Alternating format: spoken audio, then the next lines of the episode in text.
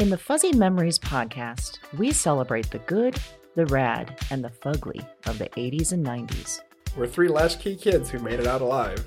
And in each episode, we break down all the culture that popped, one year at a time. Whether it's the birth of legends, I'm Lyme disease free today, and I have Whitney Houston and MTV to thank. or audacious moves. Imagine also the, the poor Golden Gate Bridge. You turn 75 and people have a party on you. Yep. I don't want that. or even confusing PSAs. And the stop, drop, and roll. I mean, we would. I assume Yes. as an adult I would catch on fire weekly. All the time! We've got a take that will make you laugh. We've also got thoughts on all sorts of random phenomena and the most unmitigated of golf. Why sharks can't be trusted, people can't be trusted, and rivers can't be trusted. it's collusion. It's of the highest degree. Uh huh? You were counseling me to start my remarks with, first of all, bitch. That would everyone in that room would have snapped to attention. It's going to be basically coffee lids, shark revenge, and then maybe like Matt gets. God, we need to do something about him. join us every other Wednesday to celebrate the hits, the misses, and the misfits of the weirdest decades. If I could tell my 14 year old self from 1990 that I would be eating in a cheesecake factory in, In Beverly Hills. I'd be like, "We did it, we, did it, Joe." We did it. Listen and subscribe to Fuzzy Memories on Apple Podcasts, Spotify, and your favorite podcast platform.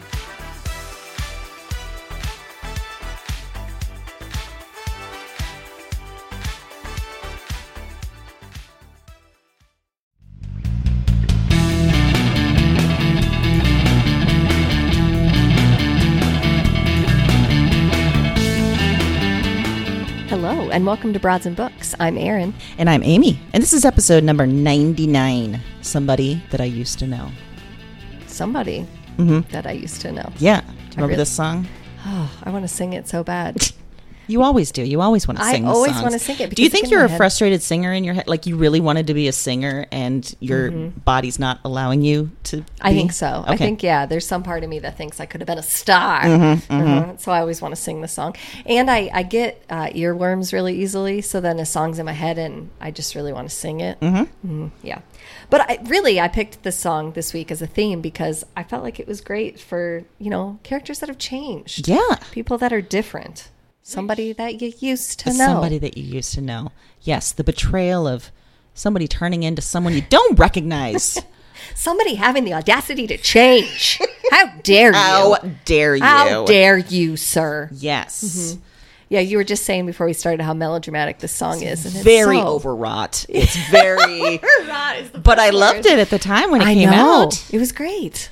I remember I had a friend who uh, was going through a breakup, and this was his karaoke du jour, like, and got really into, Mm. Into it. Yeah, meant too and much. just yelling into that microphone. And I wonder how much of karaoke is just therapy for a lot of people. I think a lot. Yeah. I think a lot. Yeah. I and it good for you. It's a great therapy. Yeah, and sometimes it's fun to watch it happen. Sometimes not so much, but sometimes Yes. you get a gem.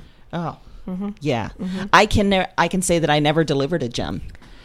I've karaokeed before. I'm sure it was Yeah. terrible. I was highly drunk. Yeah. Yeah, I can't say I've ever delivered a great mm. performance.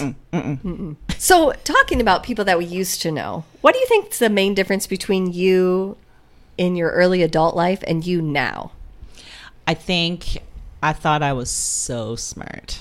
Oh, I thought I was just bit of a smarty pants. like intellectually smart, but also like I thought I had things figured out. Ah, and that I was like radical because I knew early on I didn't want to have kids. I didn't want to Ah, get married. And I thought, God damn, I'm in so fucking smart for figuring that out. That it's all just a, you know, that it's not for me. Mm-hmm. What I didn't realize is like I was still very deep in diet culture, all the things that we talked about, that Mm-hmm. we've talked about on the show. I was still very much in the mind of like a feminist who wants to just be one of the guys and doesn't like other girls and doesn't have like girl friendships, like all of that kind of bullshit. Sure. So many biases Mm-hmm. of so much. Mm-hmm. So yeah, I think I thought that I was just a smart cookie, mm-hmm. and I was more of a broken cookie, or like a a, a cookie developing. A developing A developing An cookie? underbaked cookie? An underbaked cookie. Okay. Yes. You're on your way. You just I was on my way. What happened was I needed to change the recipe slightly okay. to get, you know, Right. Right. just to be better. Just to be better, just slightly better. yeah. Okay. I mean, listen, I'm so smart right now, Yeah, I mean, I would say you got it all figured out. Mm, and I'm not going to change it all going no, forward. no, I would expect you not to. I am a finished person now. As I would, I would be very upset if you had the audacity to change at this point and ruin everything. So I know everything there is to know. Yes, And yeah, that sounds that's- accurate. That's where I'm yes. at. Yep. Mm-hmm. Yep. mhm. What about you? Do you feel like there's a major difference between your early adult uh, Mm-hmm. early adult life and now? Yeah, I'm gonna go ahead. Quote Cardi B here. Oh, great. I'm calmed down and I'm locked in. Oh, that's a good one. Yes. I just feel like I'm a little more set in who I am. Like I'm okay with certain things about myself. Mm-hmm. And I think early in early adult life, I wouldn't a either have admitted that those things were true or wouldn't have been okay with them. Like I would have thought I had to change certain things, and now that's just part of who I am, Mm-hmm. and it is what it is, and this is where I'm at. And I just I think that there's a certain peace that's come with that that I didn't have before. Like it's okay. I'm this is who I am. Mm-hmm. You like it or you don't and that's okay. Not everyone's going to like me. I'm not everyone's flavor.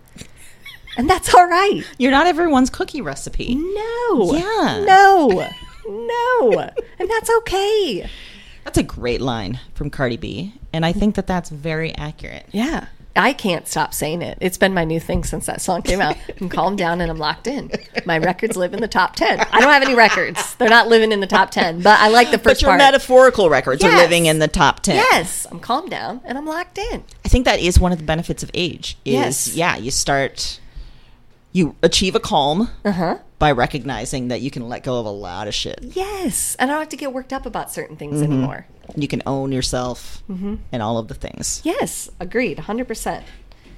So, when we do talk about change with people, how often do you think people change? Like we we obviously say we're different than our younger selves, but do you think that that's like an evolution that happens every year, every 5 years, every 10, or is it more like life experiences shape it? Like how does the change happen? I think definitely life experiences change it, but I think at least in my life I was noticing a 5-year cycle. Okay. you know that uh, especially like in your 20s and your early 20s i felt a certain way and then it started changing in my later 20s and then my early 30s all that kind of stuff i will say however that i think the last year and a half has accelerated this tremendously i think that every month is a year now so we're on a whole different cycle That's true. Of okay. change. Okay. I can get there. Yeah. but also i think not just the last year i think like maybe the last five years of history Mm-hmm. have changed a lot i think the speed of things has accelerated in terms of both you know things that are coming out in the media all that kind of stuff as well as our own internal change yeah. it's all been sped up so i don't know what the cycle is now Yeah, true. i can't rely on that five I year wonder. cycle Yeah, anymore. it, which brings up a good point. It must maybe it changes as we get like that time period lessens as we get older. Like we change more frequently or less frequently. yeah because we're calmed down and we're locked in so i don't know if we keep We're changing locked in. We and i'm this. so smart right. So clearly, we're not doing any more changing. so really We've all the cycles are done to our top level, which is scary because if this is my top, then. Things but we're good. locked in, so that's fine. Yeah, Yeah. so I don't know. I don't know what the cycle is now, but I will Okay. say that yeah, it's definitely lived experience Yeah. is causing the the changes in the speed. Yeah, that makes sense. Thinking about who you used to be, Oh yeah. there's probably a lot of people from that time Mm-hmm. that uh, uh, maybe not your friends anymore Okay. because that was a different you. yeah. Can you remember a time when you had an awkward encounter with someone from your past in a place that you least expected it? Yes, this is a little bit like I'm going to take a, this a little bit of a different way. But uh, uh, when uh, Mason was born, I had a family doctor when I first was going through the pregnancy, and he asked if I would be okay with his like student taking over and then he would be there for the birth or whatever. And that's actually how I met our family doctor because mm-hmm. she happened to be the student she took over. I loved her to death. She was great. She was there for the birth everything. But because I had agreed that this was a teaching relationship, I unknowingly sort of opened up my birth to a teaching situation and I, I didn't know that at the time ah. nor did i recognize that during birth because there's a lot going on oh, right I would imagine so. so my parents were there. They happened to be out in the hallway. And they said that like the number of people that were coming in my room was like alarming. And I, they thought something was wrong. And i am so deep in it i'm not paying attention. Mike sort of paying attention but not a ton. At some point there was a lot of people in there Oh apparently. God. mainly watching Ah. and because all because there's different roles in a in a birthing room you know like you have a nurse that's attending to you you have a nurse that's attending to the baby you have the the doctor that's um, doing the birth you might have an anesthesiologist if there's an issue you have in this case i had the you know overriding doctor above the doctor that was delivering um, you have nurses that are on sta- standby to do certain things right after the birth and then they had a student or whatever i don't remember any of this okay Fast forward a week, I'm home, and you have to take your baby in for its one week appointment, make sure everything's good. And I walk into the doctor's office and I'm walk I'm getting called back by the nurse. And overwhelmingly, I'm like seeing faces and I'm thinking, "Oh, how do I know? Oh, you were in the like it had not occurred to me that they were there until I saw their faces in another setting and then I was like, "Oh my god, all these people were in the Oh room." my God. And I kind of like I got through the doctor's appointment. I went home. I remember asking Mike like, "Was there a lot of people in the room?" And he's like, "Yeah." Yeah, they're like they just kept coming in. And he was like, I, you know, you never said anything about it, so I never really brought it up. But like an enormous amount of That is people. Like I kept walking down the hall and seeing people and being like, "Oh my gosh, you've seen me fully naked!" Like what? Like okay, yep, here's the baby, and like people are coming up and like, "Oh, Mason!" Like because they were there, they remembered the birth because this is part of their training and stuff. Which I'm in hindsight, really, I don't care that much because everybody's got to learn, right? But in the moment, it was incredibly jarring. I remember getting in the car and being like really sweaty and like I worked up. Too. was like, how many people were in there? Because I recognized all of them. how? How it feels like your your brain was trying to do you a solid by Yes. blocking it all out. Yes. But then it couldn't handle seeing them again in a new setting. I didn't know at some point there was a large light that was brought in and Ah. like shown down there Ah. for better visual. Because that's something you want a better visual. I had no idea about that. So I, they got there a was, real close view Uh-huh, of of the body, yeah. There is no recollection of that for me. which again I think is probably a good thing. Yeah. Yeah. Uh huh. yeah.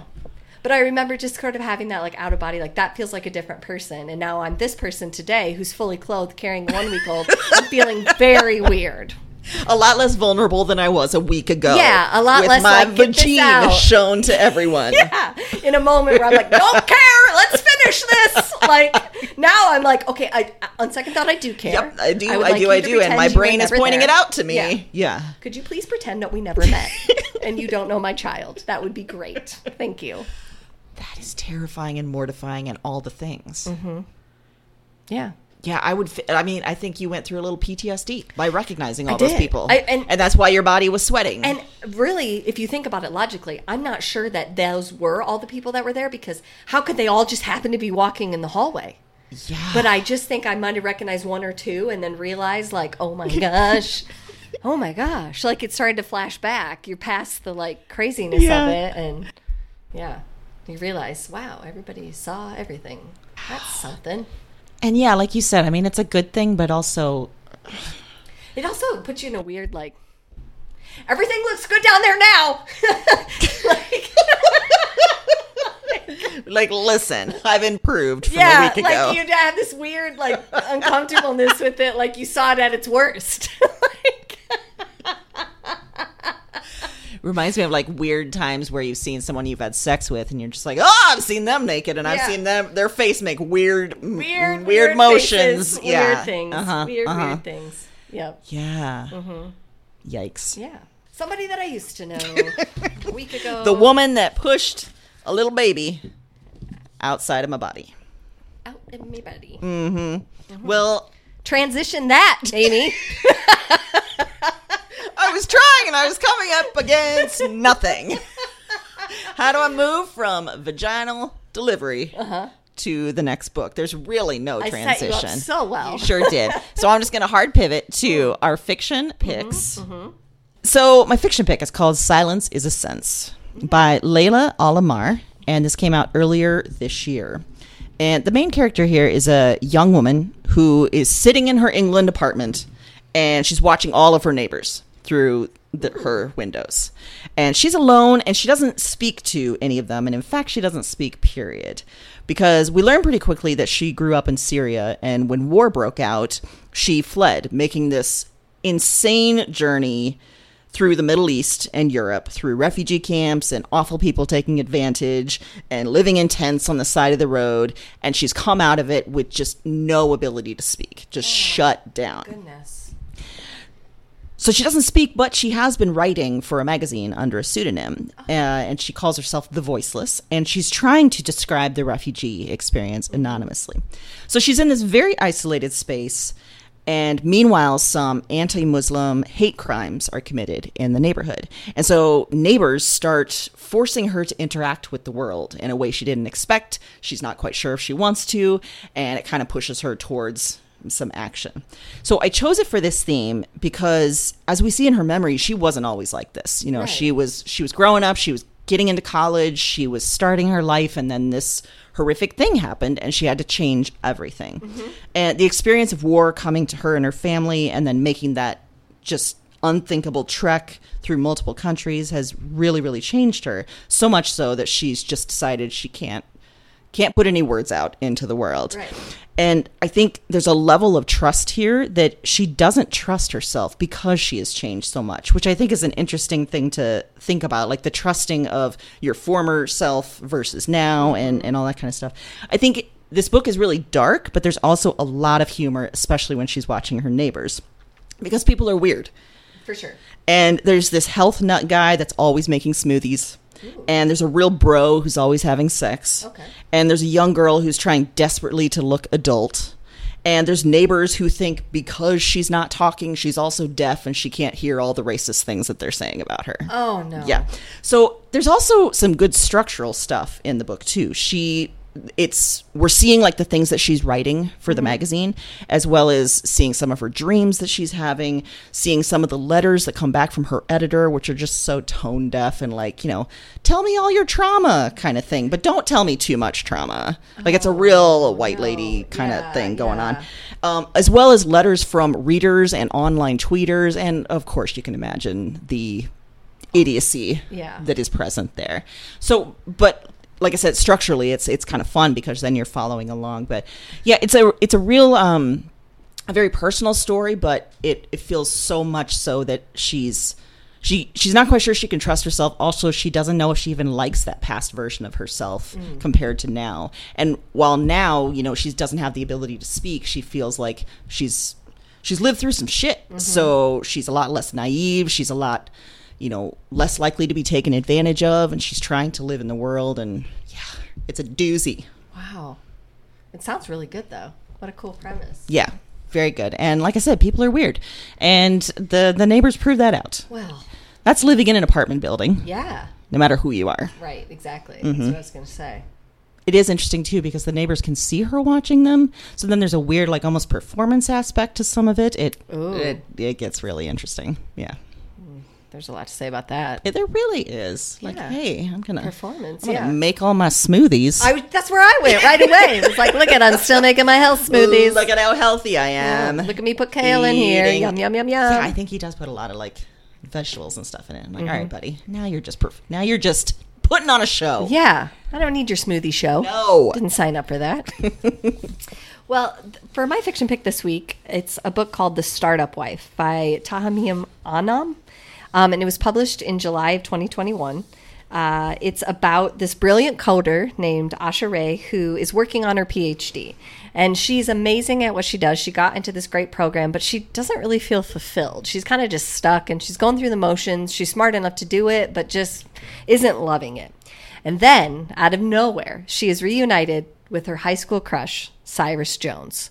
And Cyrus Oh, is Cyrus. Cyrus, right? Is like a bigger than life guy to her. He just has this personality of I do what I want and I don't really care about what other people think, but not in like a, a douchey way, in sort of just a I'm above things way. Like I this is the plane that I exist on. they immediately reconnect and find out that they both were kind of pining for each other in high school and they end up getting married really fast Whoa. yeah and in this cyrus encourages um, her to leave the program and pursue launching this tech startup that she really wants to do Okay. She's got this great idea for a program that delivers tailored rituals to people. So instead of like, hey, I want to get married, but all I ever knew was how I grew up, you answer these personality questions and what things are important to you. And it gives you a ritual from a different religion, from a different culture, from wherever that tells that is supposed to be unique to you. So it helps you have this wonderful experience outside of the only things you previously knew. And it creates this whole community.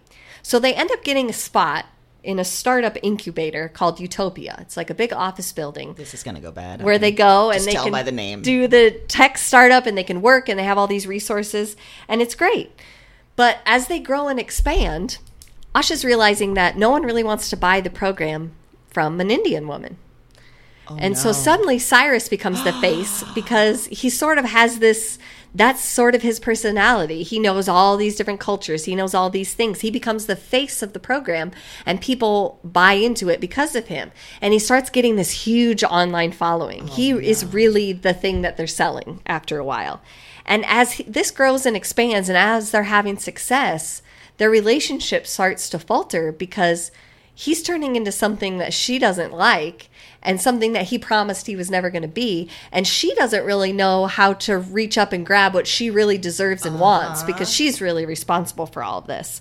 So the whole book there's themes of individual spirituality and relationships especially how those are starting to evolve in our modern mm-hmm. age, you know. Um, but also, there's this really interesting look at the tech industry and the startup industry with a feminist eye. That's really mm. worth the read alone. Mm-hmm. Just, you know, how that industry still hasn't come very far in understanding that different people of all different cultures could create great ideas and great programs.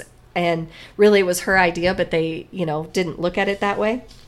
I picked it for this theme because their whole thing when they started was they were trying to promise each other that they weren't going to be people that they didn't like. That we weren't going to turn into the cliche. yeah. and so as it's growing they're both becoming people that the other person doesn't know anymore. That they're they're just different. They've changed. And this really intense life experience has done that. This you know incubator of being on top of each other together all the time, building a business, building a marriage, being at this young point in their lives has really been the catalyst for everything in their life being different. And then it put them both in a position to say, I don't like the person that you became. So, really interesting read. I, I loved this author. It was entertaining. Um, in a way that you kind of you get done and then you start thinking about all these things which i love. That's kind of like a sneak attack. Like i was just entertained by the story and then later i was like you know Damn it, you made me think. yeah. Yeah. but it, it was really interesting. Um, it's fun. It has an interesting conclusion and and it seemed very plausible It, seems extremely plausible. Mm-hmm.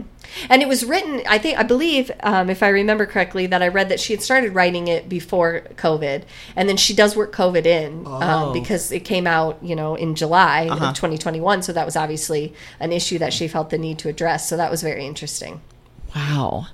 That makes me think too about when we're thinking about like former versions of ourselves or who we promise we will not be.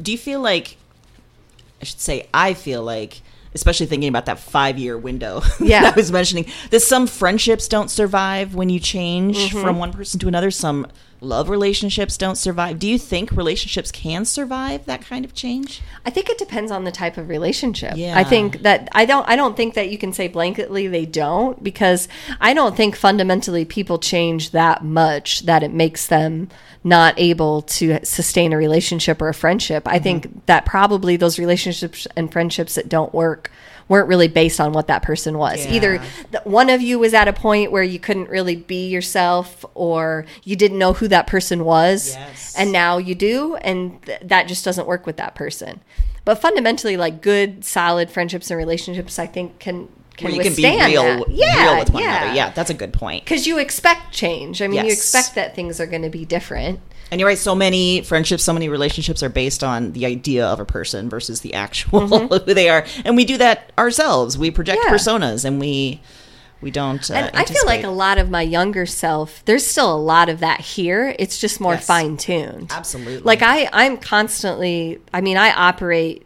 I prefer a sense of humor. That's the plane I operate on a lot. When I was younger, I used that as a defense mechanism. Yes. I don't necessarily do that anymore, but I'm still always going to find a reason to laugh. So, like, there's fundamental things about myself that are still the same. That's a good so, point. if you liked that, you know, Mm-hmm. if we were friends based on that, then that's fine. It's just, I feel like those things are like finer, like a fine wine. oh, They've aged. they get better. Yeah. Yes. I think that's a good point. I think probably both you and I too, when we were younger, like that, we both had some of the ability that we do now where we're thinking very critically about things. We just hadn't l- trained that Mm-hmm. in all of the areas that we now have that Mm-hmm. you know we've looked around and we've lived in the world and we've seen so much more that we can turn that critical eye that we've had for so many years Mm-hmm. onto more things and and change in that way. Well, and I think when you're at a point later in life when you pick your friends based on who you want to spend time with, Yeah. not proximity, Yes. which is Oh, generally what school yes. is, Uh-huh. that that kind of changes the dynamic of the relationships anyway. Like Mm-hmm. I don't have to be friends with you just because I live next door to you. Yes. Where when you're in school, it feels like you have to be friends with that person because they're in your class or they're your locker partner or you know next door neighbor. It's out of convenience, and so you kind of flex to make that work. But now I don't have to like either like it or you don't. I mean, it is what it is. Yeah, I I'm feel here. like too. Um, you know, a lot of my twenties was trying to hang on to relationships and friendships that had been made out of proximity and Yeah. Mm-hmm. didn't quite serve me anymore. I think that probably extended into my thirties. It's still a still a thing. yeah ongoing. oh but yeah. yeah it's hard that's not it's not an easy thing but i i think that when they're built on something truthful then it, they can withstand some change i Yeah. mean i mean any rational person should think that people are going to change I no, I'm done changing. I told Oh, you. i'm sorry yes besides you any other No, we established this. i'm out I'm out. out of the change This game is it. This is all you're gonna see. final version of me That is correct. Uh-huh. Well, I, I think my memoir touches on my memoir, the memoir Whoa. that the memoir that I am offering for the next pick okay all right. mhm. touches on some of this topic Mm-hmm. as well as some other things that we love to talk about. It's Okay. called Cheeky, a head to toe memoir, and it's by Ariella Elovic. And this is an illustrated memoir. And it comes from a woman who started a blog called Cheeky, where she drew pictures she draws pictures of herself and her body. And in this book, she looks at each part of her body and all the cultural messages she had around them growing up oh wow and how she's learned to let that go. So, like for example, her facial hair.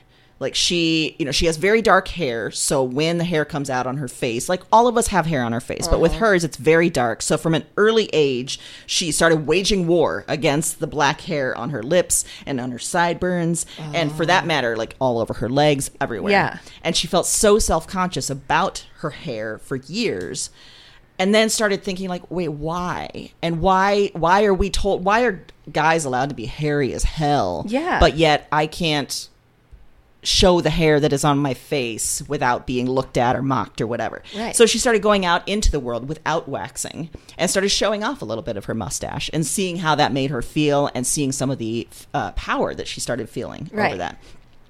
Another topic her butt.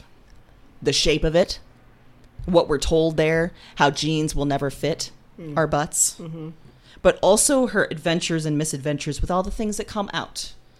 And one of the things, one of the greatest sections in the book is from the public bathrooms and how women always are waiting to see who's going to go first and if they can hide all the th- sounds that are going to come from their body yes all of that. It's a wonderful like face-off scene. Yeah. Like who's going to fart first? yeah Who's going to show that we are actually human bodies? yeah who's gonna say That it- yeah.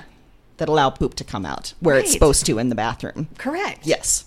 Or her boobs. Oh. Like the horror when her boobs come in at an early age, Mm-hmm. or the horror for other girls when the boobs don't come in. Mm-hmm.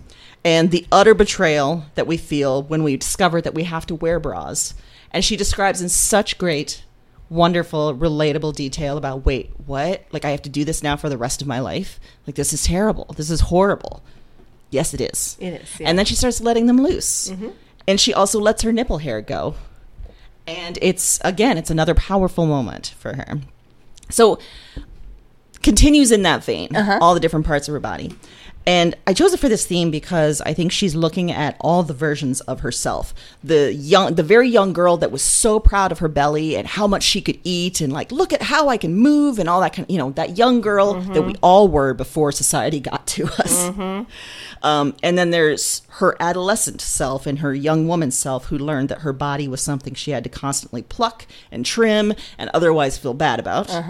And then now, the adult who is looking at all those expectations and picking and choosing and saying, like, no, that doesn't fit me anymore. Mm-hmm. Or maybe I'll keep doing this because I do feel comfortable that way, you know, emitting or uh, allowing herself a little more power over mm-hmm. it. I think ultimately she says, like, women are hairy, women are gross, women are all shapes and sizes, and we can feel okay with that if we mm-hmm. allow ourselves to. And I think I felt this so hard. One thing she doesn't really get into too much is the weight stuff that you and I have talked about over and over. And I think there's like if we had done this book, there'd be like the former version of ourselves that we still struggle with sometimes that are in that hamster wheel of Yeah. trying to be thin and trying to constantly judge like what am I putting into my body and how can I control the shape and size of my body, all that kind of stuff. Right. Um, but yeah, everything here it's a it's a really honest look at one woman's struggle, but really all of us. Like we can all relate to this so so hard. Mm-hmm. And yeah, there's going to be something in here that will make you laugh, something in here that will make you cringe, and something in here that maybe will make you think, oh yeah, I don't have to do that anymore. Oh, So there you go. I like it. Mm-hmm. Very good. Cheeky. Cheeky. I like that word too. Mm-hmm. it's not used enough, It's not used enough. Not and on the enough. cover, um, there's a uh, picture of a peach, as there should be. as there should be. As there should be. Mm-hmm. Well, the book that I brought, it's a fiction book, but it's in a different format, so that's why I picked it for other genre. It's called Several People Are Typing by Oh! Calvin Kasulke. This was recommended to us. yes, by A.E. Osworth. That's it. Yes. Um, it was just released in August of 2021. So this is a novel written completely in Slack messages. So on a, a company um, interweb kind of thing where they can communicate with each other. And Gerald is an employee at this New York-based PR firm, and somehow doesn't know how.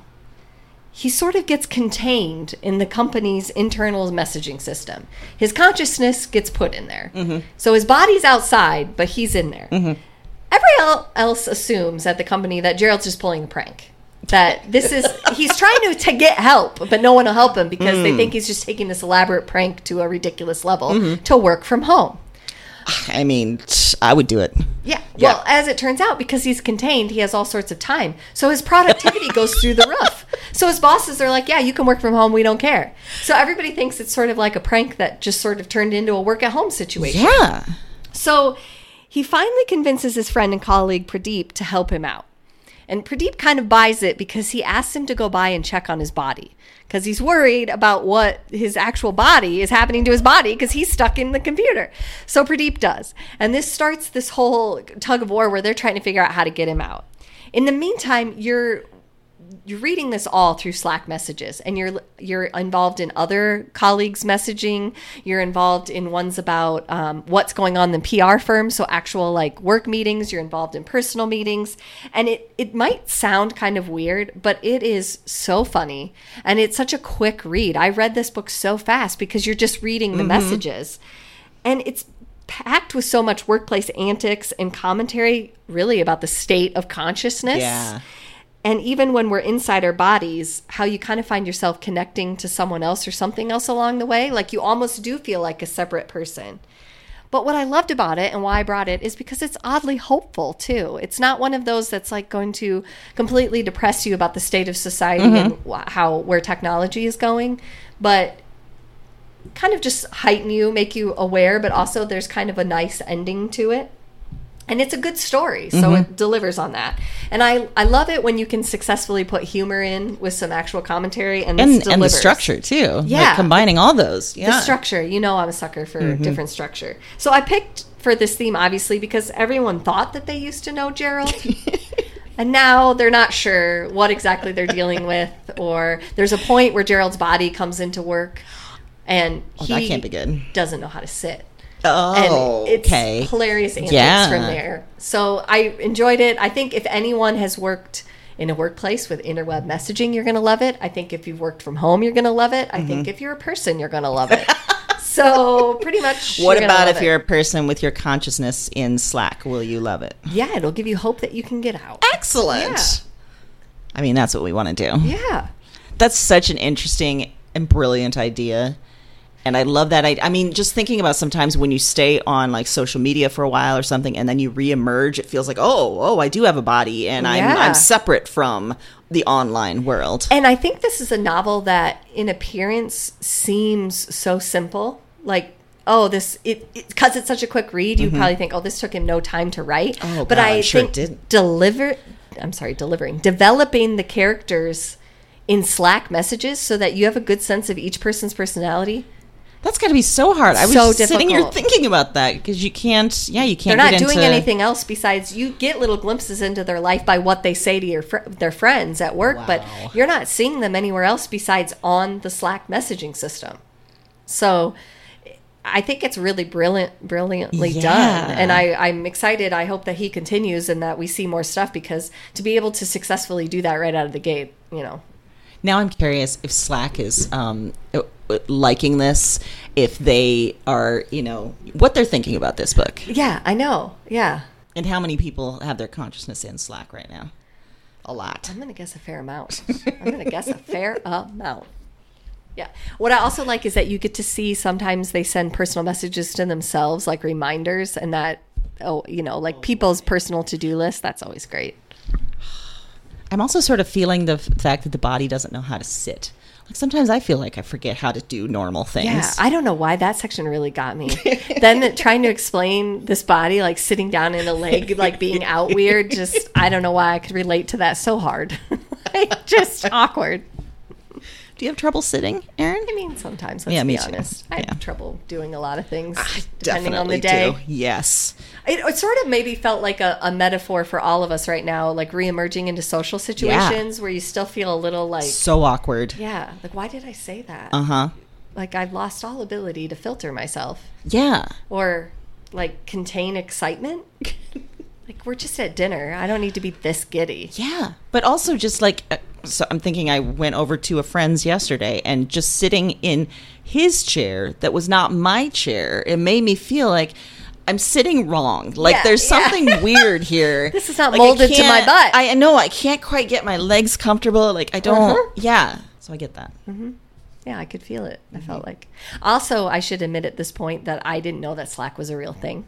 Oh, because okay. I don't. I currently do not work for a corporation. Sure, sure, So sure. I've been self-employed. There's no for need for some you to know. time. Yeah. Yeah, Mhm. but I got the sense that that it must be something. So I looked it up and then realized that okay, I thought maybe he made it up. Like I understood the concept, sure. but I thought it was just a made-up thing. You know, like an inter. I mean, I knew those things existed. but Yes, but I, like that know. you were like, oh, this must be a thing. Yeah, yeah. I'm gonna look it up, and then I'm gonna go watch Golden Girls because I'm 70. what? there is something to be said when we were comparing ourselves to our younger versions. I mean, we are saying a lot of old things Yes. these days. Uh, so many old things. Yeah. So many old things. Like, what is this technology? What is TikTok? How do I make it work? Yeah. I overheard Where are my reading glasses? that I I did just get reading glasses. yeah, there you go. Welcome. hmm I did overhear someone I was somewhere on Friday for one of my children and I did hear someone say, How many TikTok followers do you have? And I gleefully wanted to yell zero and then I realized they weren't talking to me. they were talking to each other and it was an important conversation that I was not involved in. So many levels to that. One, that you thought you were being involved in that conversation. No, I wasn't. And second, that you were going to gleefully proclaim to all. Yeah. Zero. And they all None. like, aghast. Yeah, I imagine when you have children, mm-hmm. you are routinely shown how old you are. And yes, that you know nothing. I know nothing. Mm-hmm. Mm-hmm. Although I'm getting my revenge because Evan has. I have a. Um, I, I guess maybe I haven't revealed this before, but I'm slightly addicted to crossword puzzles. Okay. I, yeah. I subscribe to the New York Times crossword. I can see this about Yeah. you. Yeah. Um, they have dailies and they have minis, and minis no problem. Dailies take me a while. I'm not gonna lie. Well, and they keep in, growing in intensity over the week, right? Yes, yes, yes, yes. Sundays are a bitch. Yeah. Yeah, you Yeah. just had a real haunted look on your face as Sundays you were are relating. hard. Sundays are hard. Yeah. like you just came back from war Yeah, because and today is Sunday. And it's really bad because like Monday you feel real good about yourself. Like I can get a lot of clues the first time. Like I fly because that's how I do it. I go through first and see the ones that I'm confident Sure. about. Oh, yeah. Yeah. And then you get to Sunday and like you've gone through the whole puzzle and you maybe like a letter. Like you're like, I feel like that might be the first letter to that word, but I don't even know. so it's a very humbling process. Very. Okay. But Evan has now picked up a little bit of this habit. Well, and he doesn't have the New York Times. He has a different one, but he will frequently do them in the car now, and he'll ask me questions, and his are a little bit easier, so Uh-huh. I can answer them. Oh, so and you that's feel feeling real good. I feel Oh, so good. yeah. I just can nail them. Like every time, I'll be like, boom, boom, boom, and he'll be like, oh, it took me forever to get that one. I'm like, I am a master. like, because that's where I'm at in my more life. than the fourteen-year-old. Yeah, that's where I'm at in life. My level of coolness is determined by how many crossword riding that high. Tell you what. and then it'll be like a pop culture reference to some, Oh, you know, shit. musician. I'll be like, what? Yeah. Yeah. MC Hammer? no. NSYNC? No. Nick Lachey. Speaking of MC Hammer, I heard the other day. That's a transition we never expected. Wow. No, I did not, but I, I'm here for it. Wherever this is going, I'm on board. I was listening to 90s on 9. okay. and they were doing a countdown from 1990 Mm-hmm. and i started listening because i was going to see heath and they were playing mariah carey and i was like this is Oh, a story i yeah. need to yeah yeah and then right after that they played mc hammer's song where there was singing do you remember this it's have you seen her Uh-huh. Oh. Now I do now Yeah. that you said it, but I couldn't place it. yeah and i listened to that and i was like this is how why where what all of the five w's and the all of them just Yeah. like what why how does this exist because it's bad it's real bad, It's bad. Real See, bad. what you need to do, you need to blame 90s on 9 because what they did was just take something and, and they just sort of ruined it. Like, we don't Yeah. need to be reminded. You no know, we don't that needed to die That MC yeah. Hammer's not. Just like I don't need to know the shelf life of an Oreo because I'm going to eat them.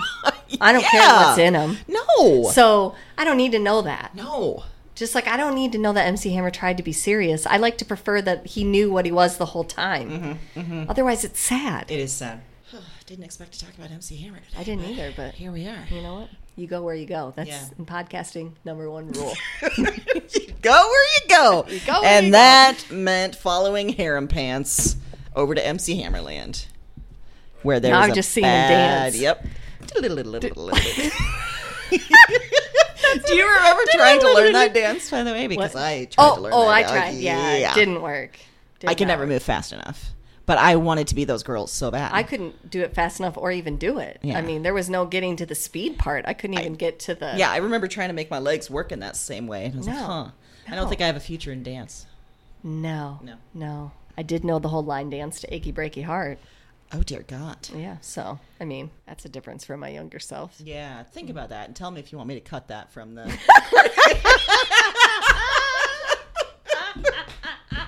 That's a fair or if you want to stand by it, that's fine too. You know what? I Just- stand by yep, it. It is okay. what it is. but yeah, that's a fair question. I probably should. A smart person would. But Uh, we're bringing to you unfiltered Erin. yeah, unfiltered. Me. No cutting her. So pop culture wise, I mean, we started pop culture. We with. MC Hammer. We did. But now I've got a podcast, a little more highbrow pop culture, Oh, if you okay. will. We are nothing I mean, there was a very low bar there. Yeah. But this is called Look Up, and it's uh, original fiction podcast, and it comes from Atypical Artists, which is the company that made the Bright Sessions, which I recommended Oh, a yeah. long time ago. Yeah. So the concept of the show is that two teenage boys have come together on a beach at night. One of them, Emmett, has brought a telescope because he's super into astronomy. He knows that's his future, everything. The other, Lincoln, has come and he's not quite sure why he's there. He's kind of surly, but he's there. Their moms are astronauts, and for three years they've been on the very first Mars trip. So they've been gone for three years, and they're due home in a week or so, which is why the families are at this beach, at this headquarters, preparing for the, the return and mm-hmm. hopefully the successful return. So the boys, Emmett and Lincoln, they originally met three years ago when the mission started. And they became fast friends. But that stopped because Lincoln started becoming sort of angry and sullen, you know, mm-hmm. all of that stuff. And Emmett threw himself into his studies. So now they're 16, they're on the beach, they're looking at stars and planets, including Mars. They're talking about the last few years. And they're talking about their moms. They're talking about the fears that they've had and that they do have about their moms coming back. They talk about the ways their lives have changed for the better and the worse. And then they start to flirt and they get closer and they're giving each other the strength to be who they could truly be. So I chose it for this theme. I think there's six episodes. It's a very quick mm-hmm. lesson. I think teenage years are such a transition anyway. Mm-hmm. I think there's so much of like I used to be this person and now I'm not and I'm fighting against that person. Yeah. But here it's accelerated because both of the boys have had these huge shifts in their lives mm-hmm. because their moms left at age 13. And there's also this other aspect of because this is such a high profile thing, they have constantly been uh, interviewed in the media. Like they're out in the world, they're being portrayed as the Mars boys. So there's this public persona that they're having to deal with too there's all these versions of themselves then that they have to contend with. And when their moms are coming back, they're worried about who they are. And as they start feeling these things for each other, they're worried about what that means as well. So it's a lot of soul searching and trying to figure out who they used to be, who they are now, Right. how those interplay. This is really sweet. It's really touching. I think it gets at identity in a way that's still very relevant to us as adults. Like you, you remember some of this feeling, and you can liken it to some of the things that we go through now as adults too. Just that grappling of who we used to be, who we think we are, who we're portraying ourselves to be, all of that. It's a good listen. Yeah. I love I, sometimes, that uh, genre, kind of the original fiction and podcast, is so cool. it is so cool and yeah it makes me think of like how they're doing it just the you know the way that we do our podcast and and thinking of all the elements that go into us producing just this inter this talking together show then i think about a show like this and all the sound effects and all the recording and all the people and it's just like it's overwhelming Yeah, for sure. so we're not going to do that No, no, no, no. That's fine. I'm not. I'm not equipped for script. Let's be honest. i'm not a good actor Yeah, i don't no, know no. how to do that well, I I came back home this week. I'm gonna bring you something from HBO. oh goodness It's a Good. documentary. okay It's called Fake Famous. oh boy Yes. And this is produced and directed by Nick Bilton. He, you might remember, wrote American Kingpin, which is one of my Oh, all-time favorite true crime books about the Silk Road. Um, and he has this idea that he is going to take three wannabe influencers and do everything the easy way. He's going to buy their likes. He's going to buy the bots. He's going to do it all and see how easy it is to really fake this whole thing. So these people are influencers already, or They he's want gonna, to be. He's going to make want them. to be. So he holds auditions. Okay. And he picks three people. Okay. And he is going to make them influencers just by doing things that the normal person really can't do or could I suppose if you wanted to be an influencer but just sort of point out that this isn't real. So the first thing he does is you can buy these bots that you know exponentially move up your likes. You can buy bots that interact for you with the people that say things on your posts. You can buy likes, just straight likes. There, and he goes into the um, technical details of all of this in the documentary and in a great way that's really easy to understand. So you kind of understand how all this stuff is happening all the time. It helps you understand how messed up the algorithms are on all the social media stuff and how they're sort of bent that way on purpose towards money towards all of that it is fascinating because you watch these three people and they have vastly different experiences with this fame, the three of them, even though they all got it kind of the same way and they're sort of all moving up at the same rate. Like how each of them internalizes it is so interesting. Um, they start to get noticed by companies. They're starting to get free stuff. I mean, you can just see the ball, how it's escalating, how it's rolling. And you can also see how they're changing. Even though, you know, clear back at the audition, no, no, no, I'm going to be myself. I want to do this. I want to. And just how different they already are. One of them is like, he wants out. He's like completely freaked out. He's like, this went way too fast. I don't want any of this attention. I, I changed my mind. This is awful. Yeah, it's so interesting. And it's it's a very quick watch. So up front, I'm going to tell you, it just sort of scratches the surface of this topic because I think it's deep. I think it's interesting. I think in this world where we're letting social media run companies and dollars and all of that, Um, it's a game that I don't think anyone has totally mastered. I think we're all a little con- confuddled by a lot, befuddled by. Um, and especially as someone that's a little bit older, that we didn't grow up with social media. Totally. Watching it from this perspective and kind of realizing what a game it is, Uh-huh. is was fascinating to me and so interesting to see how those things are set in place and no one's doing anything about it. Like you can just do that and it that's how it works. It's very interesting. And how that appears to other people on social media that it looks like you really are Yeah. an influencer like you really do have that's how they start getting this free stuff because these companies are following them being like oh my gosh they have all these views they have all this they have all that they're you know this is a perfect person to get our word out there There's so many questions then that come up. Like Mm-hmm. how often are influencers going this route It- and it's versus sur- organic growth or whatever? surprisingly not as expensive as you think it would be to buy some of these things yeah I think you're right though that uh, we're still so new to so much, and not just us. This whole world is still so new. Mm-hmm. We don't quite understand the machinations behind it. We don't understand the impact it's having. We don't understand so much about it. no, no, and it's constantly changing, and Yeah. that's one thing you know that's kind of touched on too. Is is this idea that you have to hit into these algorithms or hit this just right to be a sensation or to get your message? It sort of took what they say it is. And they sort of prove that it's not that and it's never going to be that. It's not just this format where you're reaching like minded people who want to see your content. Right. That's almost impossible in the way that it's actually set up. And you can really see that play out on this.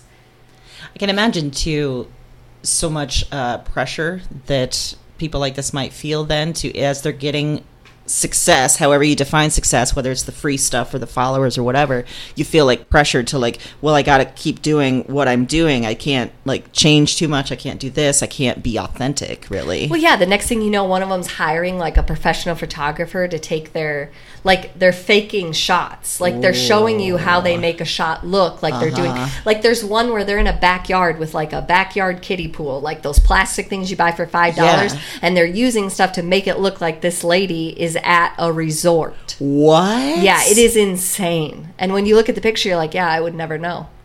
we can't trust anything we see erin Nothing. There is nothing that is real. wow mm-hmm. it'll blow your mind. And like I said, it's it's not a long investment, uh-huh. and so it's definitely just sort of scratching the surface. But in terms of an experiment, just to see where this goes, super fascinating. And does he like? I mean, I know he's doing this as an experiment. Does Mm-hmm. he have some sort of like feelings? Is there an end to this? Like how? Yeah, there. I mean, it Okay. kind of has a conclusion in what Okay. kind of where each of them ends Sure, up. And sure. I, he started this pre-COVID, so there's sort Mm. of a natural conclusion because of COVID and having to stop some of this stuff. Um, I get the idea that this is probably a larger project for him. That I think this is going somewhere, whether that's a book or what he's working on. I'm going to guess that this is bigger, and they just put this part out right now. Um, but I, I enjoy him. I had never seen him really like on film or in uh-huh. person. I've only read his work. So he's got a kind of a fun personality to follow. And I was, yeah, it was very interesting. And I think it went places he didn't expect either. Like he didn't know about hmm. that. that. And that's fun too to kind of see them teaching him uh, as it goes. Like, well, wait, what do I need? What do we need to do to make this work? You know? So I mean, maybe I should watch it and then make um, Ziggy like the influencer. Like, you know, if it's not that expensive, I can buy him some fame, and You then could. he his behavior is enough to keep Yeah. going, and then we can get some free food, and then maybe like I don't have to keep Yeah. buying as much. that's what I'm saying. Yeah. Week, I could, we could Photoshop him on like the Swiss Alps. oh God, yeah. I mean, you can make uh, now. Now that I know, Yeah. you can do that. Apparently, Oh boy. Yeah, our traveling cat, our traveling podcat. We'll make him traveling travel all over the world. yes, yes, And meanwhile, he'll be here afraid of you when you come in the door. yes, Uh-huh. Mhm. hiding in furniture. Yeah. Mm-hmm. I don't know when that transitioned because he was quite um, curious about you at the start. He was almost angry, like he was almost aggressive. Like he would jump at my butt on the chair, Yes, and he then would. now he's skittish. He used to even come up on this recording table and Mm-hmm. kind of get close to your face and just taunt you, like, "Hey, touch me, touch me." You will die. Touch me. Yeah. yeah. And I don't know if it's because I didn't react, and now he feels like, oh, she's that's scary. I think part of it too has become he he doesn't see a lot of other humans. So. Mm-hmm. you know, anyone once he realizes, "Oh shit, that's not my human." I got to hide. Mm, Yeah, I got to get in that furniture that I've dug a hidey hole in That's and true. hide. Yeah. Well, Ziggy doesn't even know what's in store for him. I'm Gonna make him an influencer. I, I think it's going to be successful. I mean, based on what I saw, I'm glad we learned that. Uh, you should. I mean, it's it's an important lesson. I think is. it's an important social media learning lesson. That we can't trust anything or anyone. no Erin. one. There is no one to trust in this world. Maybe MC Hammer. I mean, you're willing to wear those pants and make Yeah. them a statement. Yeah. I might follow you. MC Hammer and Mariah Carey. They're the only trustworthy ones. Yeah. Uh-huh. I mean, I think Heath would be enraged that we put Mariah Carey in the same category really as MC would. Hammer, but yeah. We could trust Heath too. I So, trust you him know, implicitly. yes. Yeah. Yeah. Agreed. Yeah, I agree uh-huh. about that. Mhm. Yeah. You can trust that we'll be back in two weeks. Good transition. I wasn't sure how to get there. We were we weren't going to land the plane, but then I decided real quick, real quick, real quick pit stop. Yes. Couple weeks, we'll be back. Couple weeks. In the meantime, you can read all these. Yeah. You can check out our pop culture picks. Yeah. You can peruse our website. You sure can. You can. can look at our bot-free social media. Oh my goodness. No bots there. no bots. All organic, authentic goodness. yes. In the meantime, Happy reading.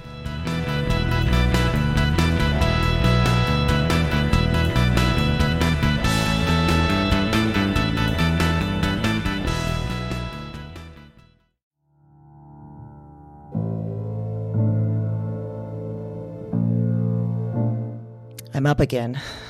Same night, another dream. Before trying this recording thing, I didn't remember much of anything of these dreams. I didn't remember much from any of the women. And one night of doing this, and it's broken things open. The dreams are they're in me and they're they're coming out of me and Talk to me. I am not broken. I am the most whole, most. Cause their despair. I cause their despair. I wait for the word. I wait for the word. witch, witch. Look at the madwoman in her cage. She was a woman with holes inside her.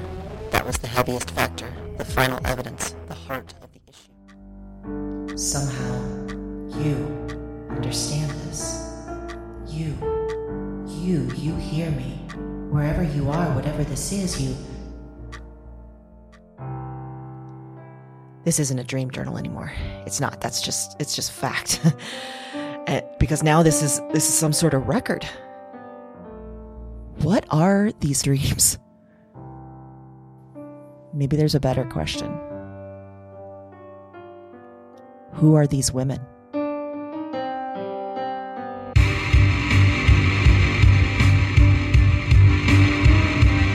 Wyrd Woman is a Broads and Books production. All nine episodes are available January 10th. Listen and subscribe to Wyrd Woman on Apple Podcasts, Spotify, and your favorite podcast platform. That's W Y R D Woman, wherever you listen to podcasts.